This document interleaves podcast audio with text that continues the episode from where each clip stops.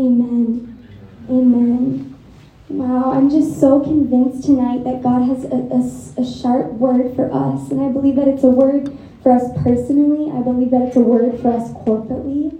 And I just want to say that tonight, what I'm sharing in the word, it's for you. This is for you. This is for me. I've just been like, God, when you do this, don't pass me by. Lord, I want this. And so, as a young communicator, it's just, I have to say up front, like, I'm right here with us as we're digging into the word. I just, I'm not here presenting this, like, depth of theology. I don't really have much on my resume. I've been saved for seven years, and honestly, like I, I, I'm still just so hungry. I'm still, still just so like God. I don't understand some of this stuff in here, but every time you reveal something to me, it's just so powerful. So Lord, teach me. And I just want you guys to know tonight that I believe it's a word for you, and it's a word for me, and it's a word for us as a bride. So can we just lean in? Is that cool? Oh, I love the hunger in the room. I love it. Thank you, Lord. We're going to be talking about the new wine of Jesus. The new wine of Christ. And what that means. It's like a buzzword. You hear it a lot. Like, oh, oil, God, pour out your oil. Pour out your Holy Spirit. And it's beautiful. I, I pray those things. But this week, I was just like, Lord, what does it mean when in the Old Testament they were crying and mourning, saying, Pour out the wine, pour out the wine. What does that mean? When when you when you said in Matthew that I'm gonna pour out my wine, but but it's gonna need to be in new wineskins. Lord, what is the new wine? And as I've been searching, and as I've been reading the scriptures, I believe that there's so many parallels, right? The wine of Christ's blood there's the wine of, of his wrath in, in Gethsemane. There's the wine of his, of his Holy Spirit, of the move of God. There's the wine of joy and gladness that they celebrate and drink wine at weddings. And I just believe tonight God wants to talk to us about the wine of his move, the wine of the, of the new wine of a move of God. And I'm going to read some scriptures in the Old Testament that kind of speaks to what this new wine is. In Isaiah 24, 7 through 11, it talks about the Lord's devastation. And it says, The new wine dries up and the vine withers. All the merrymakers groan, the joyful timbrels are stilled. The noise of the revelers has stopped. The joyful harp is silent. No longer do they drink wine with a song. The beer is bitter. The ruined city lies desolate. The entrance to every house is barred. In the streets, they cry out for the wine. All the joy turns to gloom. All joyful sounds are banished from the earth. What a desolate place, and the people are crying out for wine. They're crying out for the wine of Christ, for the wine of gladness in their grieving. Doesn't it parallel to a generation that is desolate? Their hearts are barred, they're broken, they're crying out for something. And as we're singing of the blood of Christ, I just can't help but feel maybe the groan that we're crying out for is a move of God.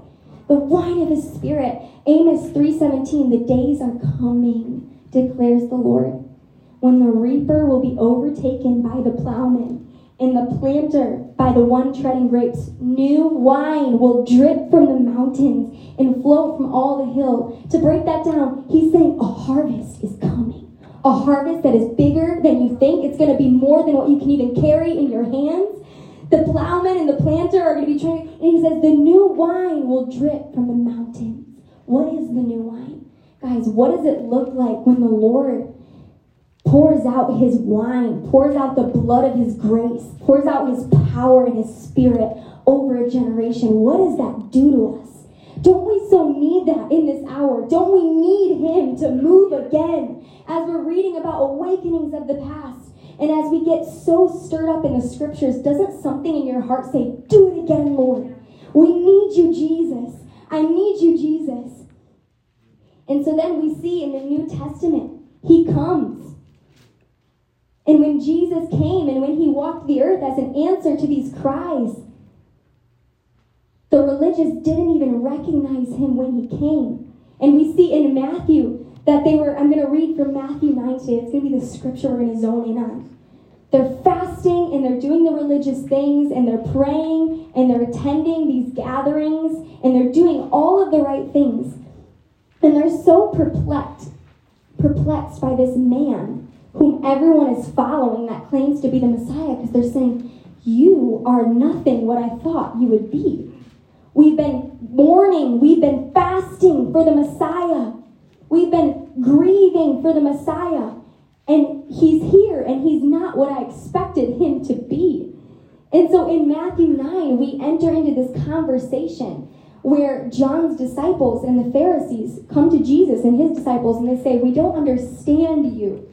Why do we fast?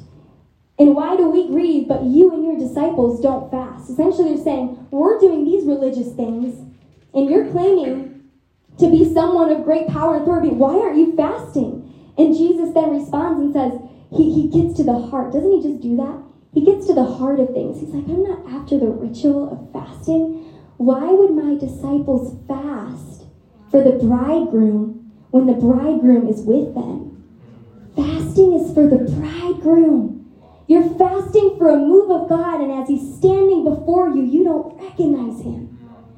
Because you're so caught up on your rituals, you're so hung up on your religion, you're so stuck in what was that when what is is right before you, you don't want it. And so I just was so gripped by that. And then he goes on to say, and this is what we're going to get dig deep on, he, he, he gives two metaphors to his response about fasting.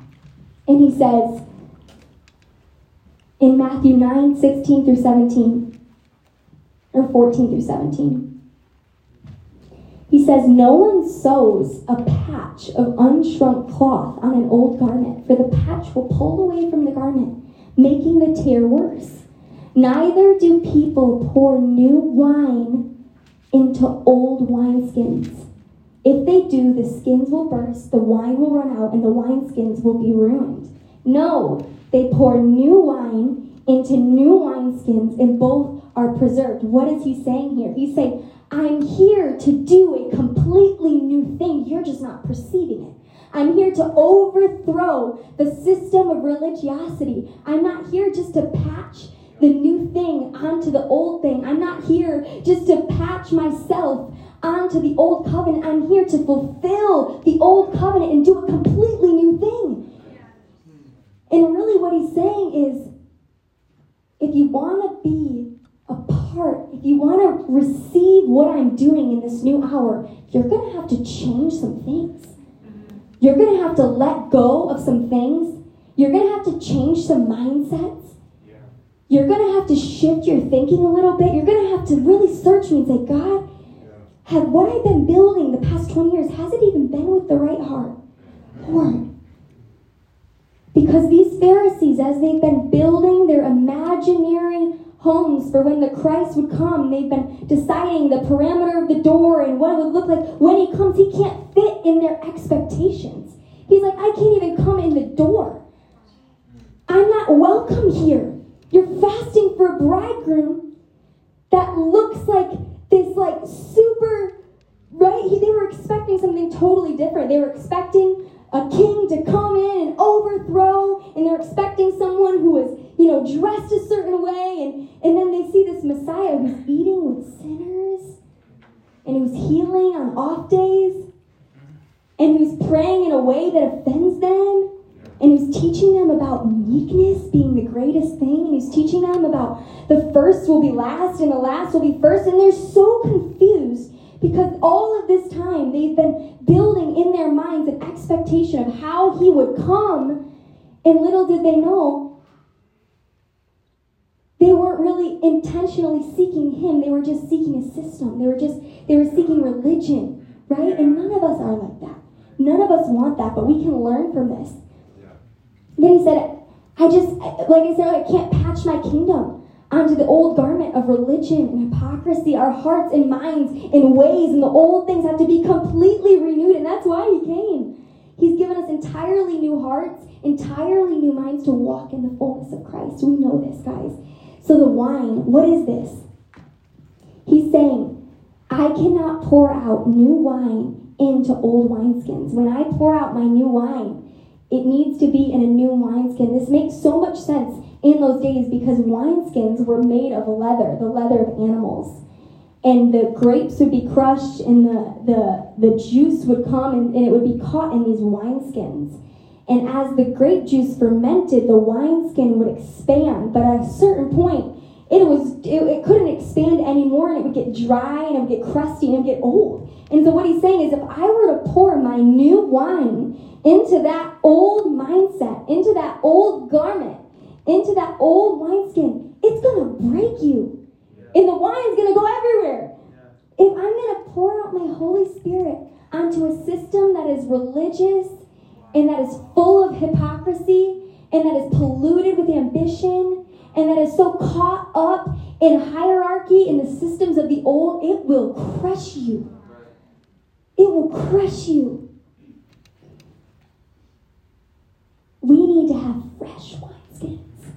These are the wineskins. It's it's a met, it's it's like a it's like a metaphor of our hearts, the wineskin of our lives. When I pour out my Holy Spirit, when I do a new thing again, I am looking for vessels. I'm looking for lives that can contain me. I'm looking for lives that can receive me. I'm looking for hearts where there is room for me. I'm looking for fresh hunger. I'm looking for humility and meekness. I'm not looking for the ones that have it all figured out. I'm not looking for the ones that have been doing it longer than others. I'm not looking for the ones that have the title or the position. I'm not looking for the ones that pray a certain amount of hours or read it. I'm looking for the ones who, in the very heart of hearts, they're seeking me and they're waiting on me and they're patiently suffering in the gap of, of where they are and where they long to be with me. And I'm ready to pour myself out on the hungry ones. Don't we want the wineskin of our hearts to just be so receptive for when God wants to change things up? Don't we want to be so meek and so humble that if God were to come in a way that we did not expect, our response would be, I just want you to come. I don't care how it happens. I don't care what movement or what person or what system you do it through. Lord, just come. There's a generation longing. Would you come? And I just so believe that we are the wineskins that the Lord so desperately longs to pour out his spirit into. That we are the vessels that the Holy Spirit so longs to dwell in. But the reality is that he's responsible for the wine, and we are responsible for obedience. And as much as he desperately wants to pour out his wine over all flesh, in this scripture is so clear that he is opposed to the proud. He is opposed to the systems. He's opposed to religion. He can't fit inside of those walls. We cannot experience the new wine of Christ if we remain in old wineskin. We need the Lord to make our hearts new. And this isn't just upon salvation, right? We get a new wineskin upon salvation, but it never stops. The flow of the Holy Spirit never ends. Salvation is just the very beginning. It's just the very beginning, and it's this constant process of renewing and refining and going through the fire and getting purged of our of our flesh and of our tendencies to become wineskin that He could pour Himself out into. Jesus wants to bring the new wine of the Spirit and freedom out of our lives. And I believe that sometimes us individually and us corporately are holding up our old systems. We're holding up our man made ideas. We're holding up our man made blueprints. We're holding up our own desires that are not God's desires. And they're like old, crusty wineskins. And we're saying, Come on, God, pull yourself out, Lord. Pull yourself out. And He's like, I won't. I, yeah. That will bust and break. And it will bring you, it won't be good for you. And this is an encouraging message, guys, because God wants to do a new thing. It's so clear. We know it. We are living in an hour where you can just feel the hunger. You can just feel the hunger. You can sense that there is such, just, there is, people are just getting over it. People are getting over the, the, the, the highs. They're getting over the rushes, and they're saying, I'm looking for something real. I'm looking for something that'll last. There is a ripe generation. There is a ready generation. I believe the Lord is looking out at the harvest of our generation. and He's saying, It is ripe. It is ripe. Who will be the wineskins that would contain the move of the Holy Spirit? Who would be the ones that would be able to bear my glory on earth. Who are the ones? You are the ones. I am the one. We are the ones. So, what does this practically look like? What does this look like when God wants to pour out His new uh, an anointing? What does it look like when God wants right? Because we can. Something I want to say here is it's really easy to be at prayer meetings. It's so easy to be in gatherings and in rallies and to say with our words, "Pour out Your Spirit," and to cry, "Lord, move in my family, God, move in my church, move in my small group, Lord, move in our movement, do something that literally I could never do." It's easy to say those things. But it's another thing to go through the process of refinement. It's so easy to volunteer ourselves and to say, God, I'll do anything for you. I just want to be a vessel. But what do we know about wine, guys? We know that the process of making wine, there is an intense crushing, there is an intense pressing and I believe that so many lift their hands as volunteers. I will go anywhere, I will do anything. But so many relent when things get hard. So many begin to deconstruct when fear of man comes into play and they realize that it's actually going to be incredibly hard to follow Christ in a generation where there are so many different opinions and there's some right and we know it's the better way but again when the going gets tough when the rubber hits the road that's when the real oil is spilled out. That's when the real wine is spilled out. The wine of his, the wine of his power, the wine of his spirit. I want to read John 12, 24, because I believe that just like there is no gold without refinement, and just like there is no oil without pressing the olive, and just like there, right? You guys get it? Just like there is no, there is no wine without the crushing. There is no outpouring without suffering. There is no real move of God without some sacrifice. And we read this in John 12 24. We know that we've been called to a life of death, but he says it in here unless a kernel of wheat falls to the ground and dies, it remains a single seed, but in its death, it produces many seeds. We must die to live. We must die to live if we want to be included, if we want to be vessels of this move of God that I believe the Lord so desperately longs to pour out on the earth, we have to be willing to die to ourselves. We have to be willing to go through the press of suffering and affliction. We have to be willing to, to stay steadfast in those times where the pressure is high. And the best thing about it is we don't have to do it alone. We don't do it alone, right? We often wish Maybe some of us feel like you are in a pressing season. And it's not always just pressing out sin, and we're finding sometimes it just feels hard. Sometimes it just feels tiring. It feels like sleepless nights. It feels like long days. It feels like you're being obedient, you're doing all the right things, but it is hard.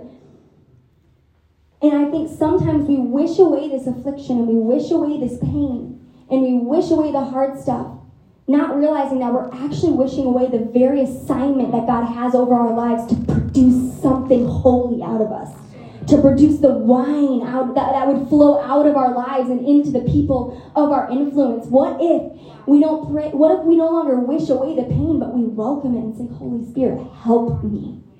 Help me.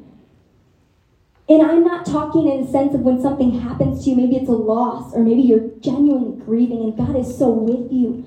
What I'm talking about, we know what it feels like. We're t- I'm talking about the pressure, I'm talking about the refinement.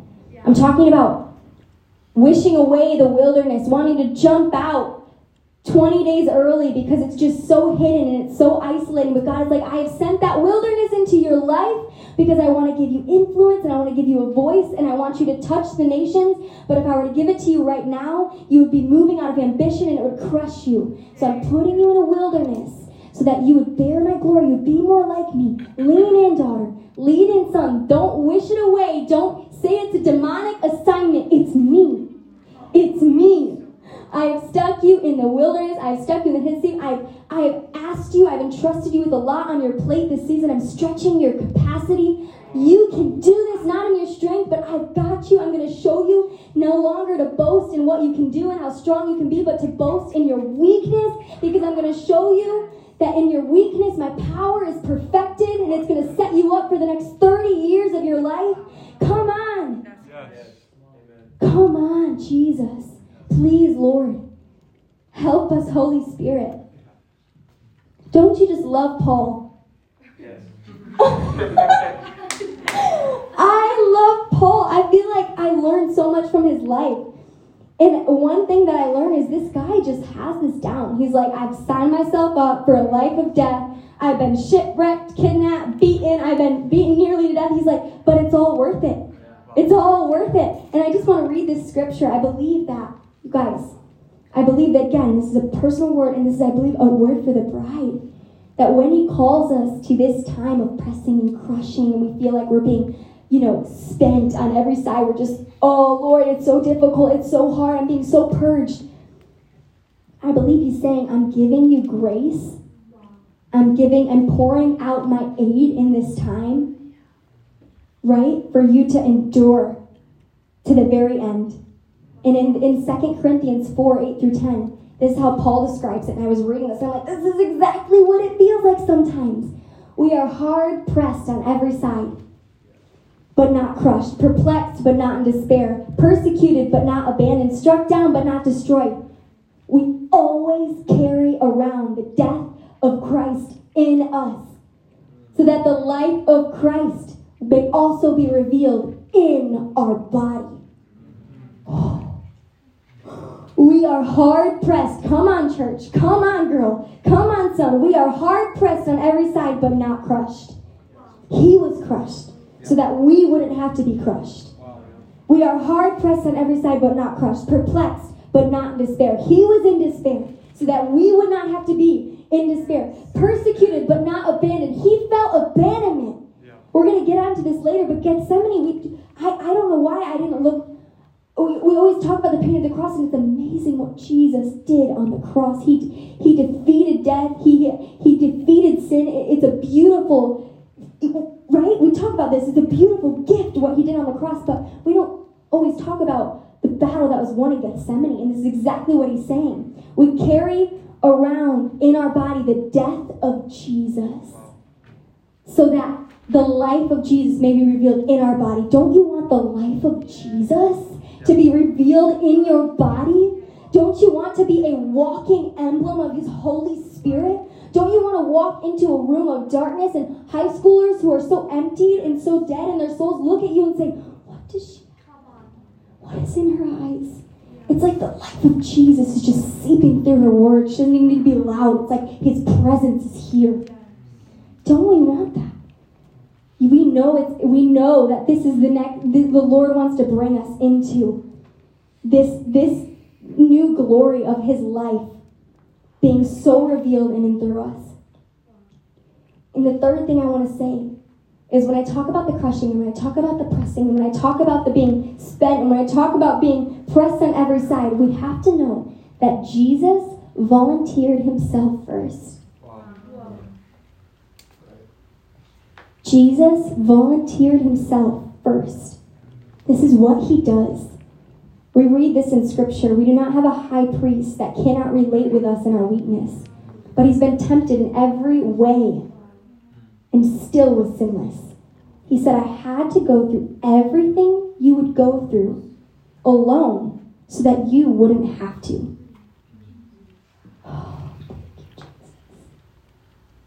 He volunteered himself for the crushing, knowing there would be a greater glory. What if he saw the day in that garden on that cross when he said, My life will be revealed in their body. My life will be revealed in their body. They will be able to go through the crushing. They will be able to endure the hard thing. They will be able to go through the refinement. They will be able to go through it because I'm doing it first and I will give them grace to do it. And I will give them grace in their lives when the season is difficult and it feels like they're being crushed. I am doing this so that my life could be revealed in their body. That we would get to have intimacy and friendship and eternal life. Isn't this beautiful? Matthew 26, we see the Garden of Gethsemane, and it's been blowing my mind. I haven't even scratched the surface. I haven't even scratched the surface of the brevity of what happened in that garden. The Garden of Eden is where we were separated, and Jesus said, I have to go back to the Garden of Gethsemane, and I have to fix what was undealt with. I have to fix what, what, what was separated, and I'm going to do that here. And what he did, when he held that cup, and he said, Oh, please, drink this cup. Please, Lord. What he was looking into was the agony of our sin. He was looking into every sin, the cup that he would have to drink and become. Every sin that has been, will be, and will ever be committed on this side of eternity. He didn't just bear the weight of the sin, but he actually became the sin. That's what he was saying. Oh, I'm having to become this sin. I'm having to become idolatry. I'm having to become this having never sinned. And he's looking in that cup and he's feeling the agony of the sins of the world. He's feeling the agony of child abuse. He's feeling the agony of abuse. He's feeling the agony of, of idolatry. He's feeling the agony. Do you understand? And he's looking at that cup and he's saying, he, he, the first thing he said was essentially, Oh Lord, take this cup from me. Take this cup from me and he's sweating blood. He's under so much agony. There was bloodshed in Gethsemane. There was bloodshed in Gethsemane, for the wrath of God was on him that should have been upon us. And he endured that in Gethsemane. And as the blood dripped from the pores of his skin, it, it streamed down the cross of Calvary and it dripped onto all flesh that we would be made whole, that we would be made new. The blood of his grace, the new covenant, the new wine was spilled in the garden of despair and agony and pressing and crushing so that it could be spilled out in the form of freedom and joy and grace and restoration. He bore the wrath of God so that we would never have to. And we know this, but I just feel like it means something different. That before the wine of grace and power could be poured out, there had to be a mess crushing, even the Son of Man. And then the second thing he says in the scriptures, which is beautiful, I'm going to paraphrase it, is he realizes, oh, I am, he literally is saying, I am near death. I am near death. This is so agonizing. This is so emotionally exhaustive. Every single piece of my being, every atom within me is underneath the wrath of God. I could die. And then the second thing he says, he so loves us. He says, Lord, please you're not going to take this cup from me, but help me be obedient. Help me be obedient. And what he was saying was he understood that the suffering had to be done, and his ask wasn't, take away my suffering, take away the pain. It was, help me endure. Help me endure. Help me endure. He even bore on the cross and in the garden the abandonment of Abba himself. So that when we would have to cry out for his help, we would never have to taste abandonment we would never have to taste the silence of God the way that Jesus had to experience the silence of Abba. Oh, it just gives me hope in my heart. In, in Gethsemane, right, Jesus took the, the, the cup of wrath that overwhelmed him. This is where the battle was really won, and then it was the, the, the ransom was paid on the cross, and he took the place of a servant and carried with him marks of servitude. In Isaiah 53:10, it says it was the Lord's will to crush him and cause him to suffer.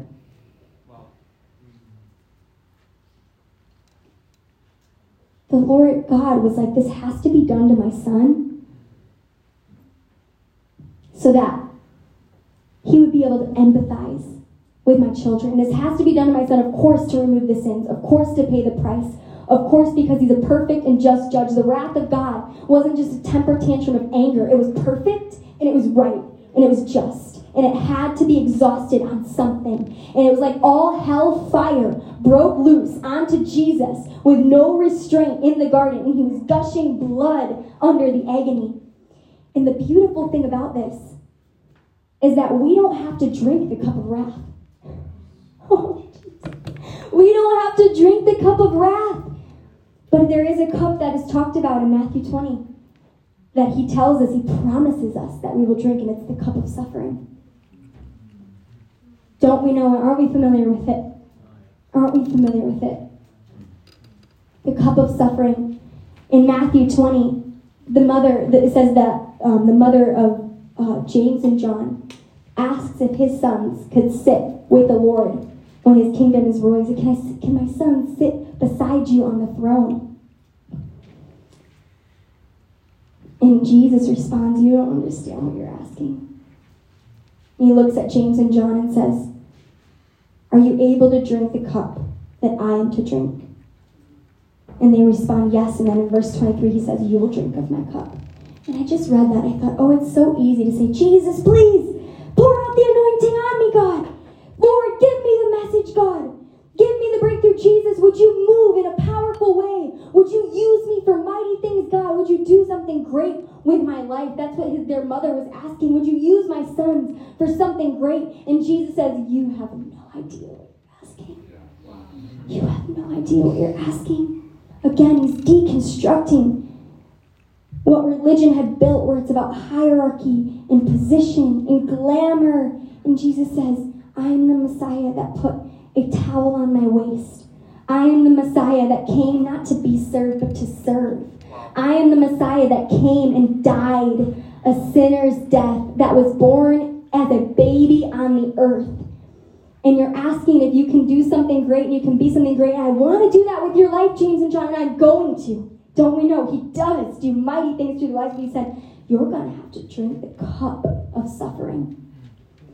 Because we know that this suffering and this crushing it produces something. Something spills out of the life of one who has long suffered that cannot come from a good podcast that cannot come from right? It's it's the very wine of christ that is spilled through the life of one who is willing to long suffer who is willing to stick with it no matter the cost who is willing to put their plow in the ground and say i'm not looking back i don't care what it costs me i don't care the pushback I don't care the sleepless night. I don't care what people think. I don't care the opposition. I don't care if I'm hated. I don't care if I'm rejected. I'm putting my plow on the ground. I'm saying I'm following you. I'm drinking the cup of suffering. And I want to say here that we don't ask for suffering for suffering's sake. We don't want to be ones that are obsessed with retribution and demonic opposition, but we want to be ones that are so in love. Jesus was so in love and when he talks about this moment in Isaiah, it references as he trotted the wine press. And it's talking about the end time of the wrath of God, where the enemies will be thrown into the wine press and they will be crushed and their blood will be on the hem of his robe. But he's talking about this, and he says that two things carried him. He said zeal and indignation. This is what carries us our zeal for Christ. I love you, Jesus. I love you, Jesus. Platform, mentality, and position and flattery, it will not get us anywhere. We will be crushed. We are putting our faith in the applauses and in the platform and in the maybe when I get there, then I'll be satisfied. We will be so disappointed. He is the reason we endure. Him, He, zeal for the Lord will consume us. And then he says the second thing indignation. He said, I hate the enemy. I hate him. And something I want to say, the last thing before we get into the response is in the Garden of Gethsemane, something, something profound happens. And Jesus, we know this, he takes three of his disciples with him to the garden James, Peter, and John. And I always thought it's because they were closest to him. And it, honestly, that could be so true. But then I got to thinking and I thought, wow, those were the three disciples that ended up having a name and heavy responsibility in the New Testament. They were the ones that carried the gospel forward whatever you might call them, they were the frontliners, they were the pioneers. Jesus said, You're going to have to see what happens in this garden of Gethsemane. You're going to want to see this. You're going to need to see this. I want to teach you something. Three times he says, Stay awake and be alert. Stay awake and be alert so that you would not fall into sin. And then he literally says, Our flesh is weak, but our spirit is strong. He's saying, maybe he's foreshadowing the ones that will go on to martyr for the gospel. Two out of three of those guys were martyrs for the gospel. Maybe he needed to show them a glimpse of his despair, and this is not me comparing whatsoever our pain to what he endured in that olive press. Not, not even close. It's not even, it's, it pales. But he's saying, I want you to see me suffer and be vulnerable. I want you to remember this. I want you to be aware. I want you to stay alert. This is going to be important for you in the ministry you carry forward. It's important for us to know that obedience requires suffering and it requires pain and it requires, it's hard and it's difficult. And so the, the, the process is just so worth it. And I feel the Lord, and I said this earlier, that the Lord had just believed there's just this wine, this new thing that He wants to pour out. And He's looking down and he's saying, Who are the ones that are flexible, that are meek, that are humble, that are hungry, that are expectant, that aren't full of expectations, but are expectant? Who are the ones? And he's looking down and he's saying, Who will pay the price? Who will pay the price? Who will pay the price? I want to pay the price. I want to pay the price because it's worth it.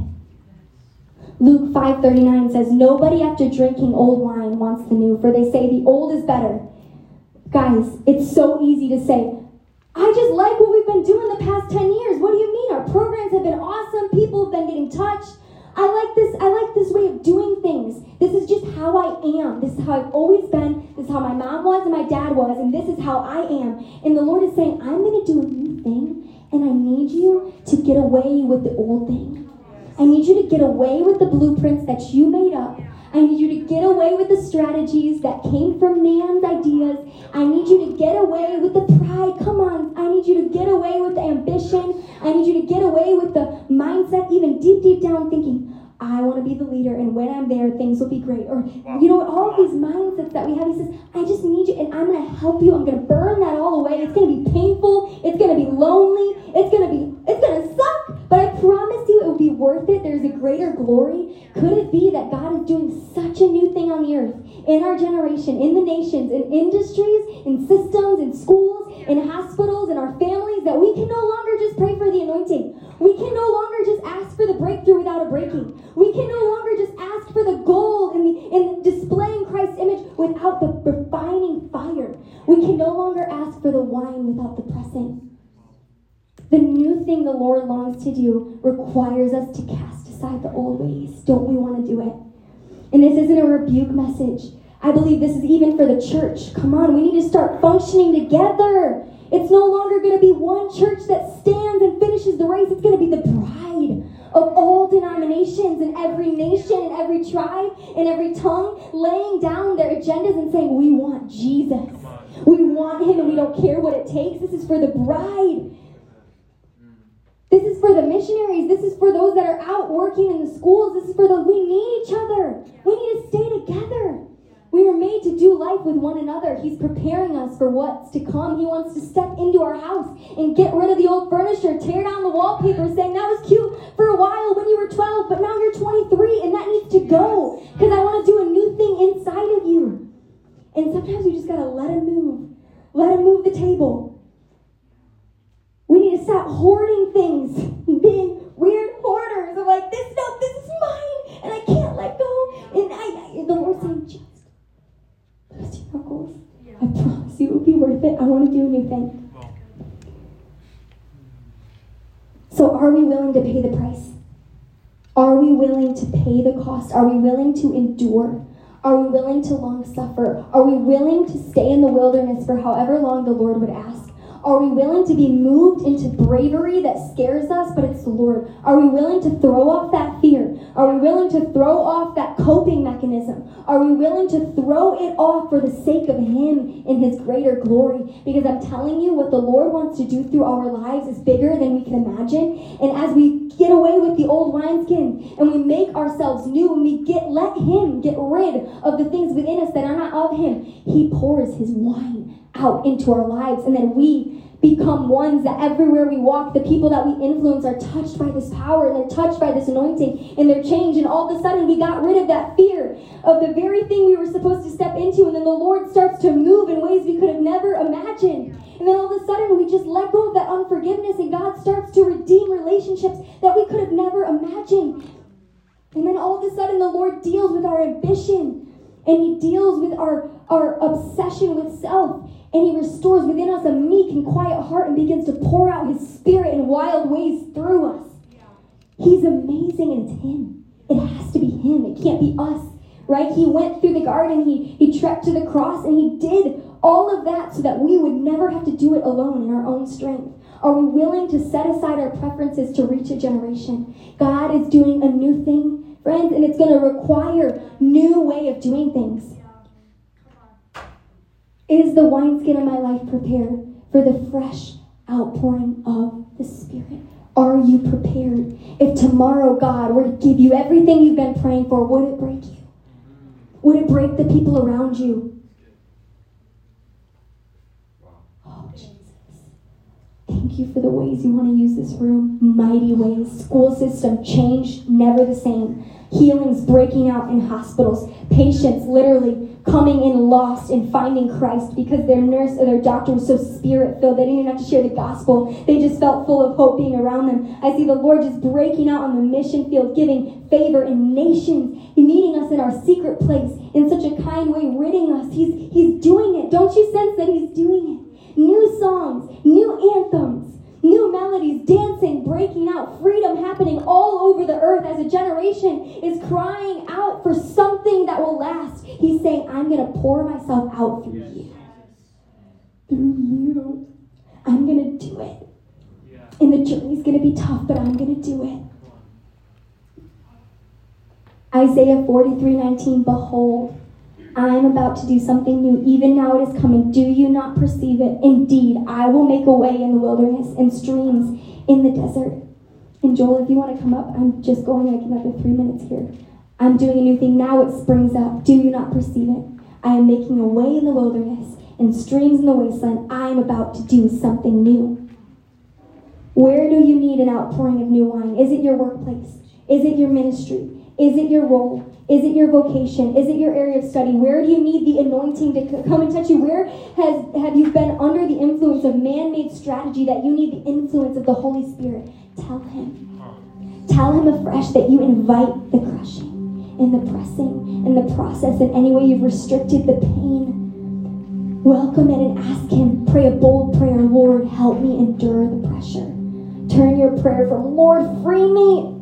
Get me out of this place to Lord, help Pray a bold prayer. Instead of hoping time will pass fast, ask the Lord what the purpose of this season is. When was the last time we said, God, why are you doing this? I feel like this is flaring up within me. I feel like this is happening to me. Why? Where are you in this? Sometimes we associate pain, negative emotions, and discomfort with attack, but maybe it's been a sound out of love. Remember that He treaded the wine press alone in the garden so that we wouldn't have to. He spilled the blood of His wine so that we wouldn't need to manufacture change or transformation. It was vengeance towards the devil and His love for the Father and mankind that He endured. Let this be our fuel. Let this be our fuel. Can we all just stand up? And I just want to pray over us. I want to pray over me. I want to pray over us. This honestly is more or less a response of repentance and more saying, God, I'm ready. Lord, I'm ready. When you do a new thing, I'm available. I volunteer myself. I give you my everything. Lord, He's coming back. Guys, He's coming back. It is not about movement, it's not about ministry, it's not about platform. The bridegroom is coming back for a spotless bride, and you are very much a part of what he wants to establish on the earth. In Revelation 5 10 says, We are a kingdom and a priest unto him that reign. We are a kingdom and a priest unto God, and we reign on the earth. Come on. We, he's already won. We just have to endure with him. We just need him. So, Jesus, I just pray over over myself, Lord. I pray over our generation. I pray over this room, Lord. Lord, we personally just say, Lord, make new wine out of our lives, God. We just invite the, we, if there needs to be crushing, if there needs to be pressing, if there needs to be refinement, we invite it because we say we just want you. Lord, would you pour out wine of freedom through our lives? Would you pour out your Holy Spirit through our lives, God? We just say we want you so desperately. Give us the spirit that Paul had in his heart. Give us the mindset that Paul walked in on the earth, Lord. Give us a forehead of flint we would say, no matter the cost, I'm in. I will pay whatever. I will spend whatever. I will not bargain with the Lord and his spirit. I want to pay the price that I'm called to pay because it's so worth it. You're so worth it. And so, Jesus, we just pray all across the room, you would bring us into intercession for our own lives and for a generation. That we would say, Lord, Give us strength again, Jesus. Any way that we've been holding out old wineskin, any way that we've been holding out old things and we've just been asking you to do something with it, we just say, give us the strength to put away the old and give us the strength to begin to think and move and idealize differently. Would we walk, talk differently? Would we think differently? Would we pray differently? Would we seek you differently? Lord, give us new wineskin. Renew the wineskin of our lives. That we would be vessels that you can look down upon and say, I want to pour my spirit out over them. I'm going to pour my wine into their fresh wineskin, into their hunger. They're so meek, they're so available. So, Jesus, we love you. And as we enter into this time of worship, we ask that you would meet us personally. Jesus, we know that you are here. There's no doubt. Your presence is here. It's so beautiful. And we just invite you to speak to us. We love you. We love you.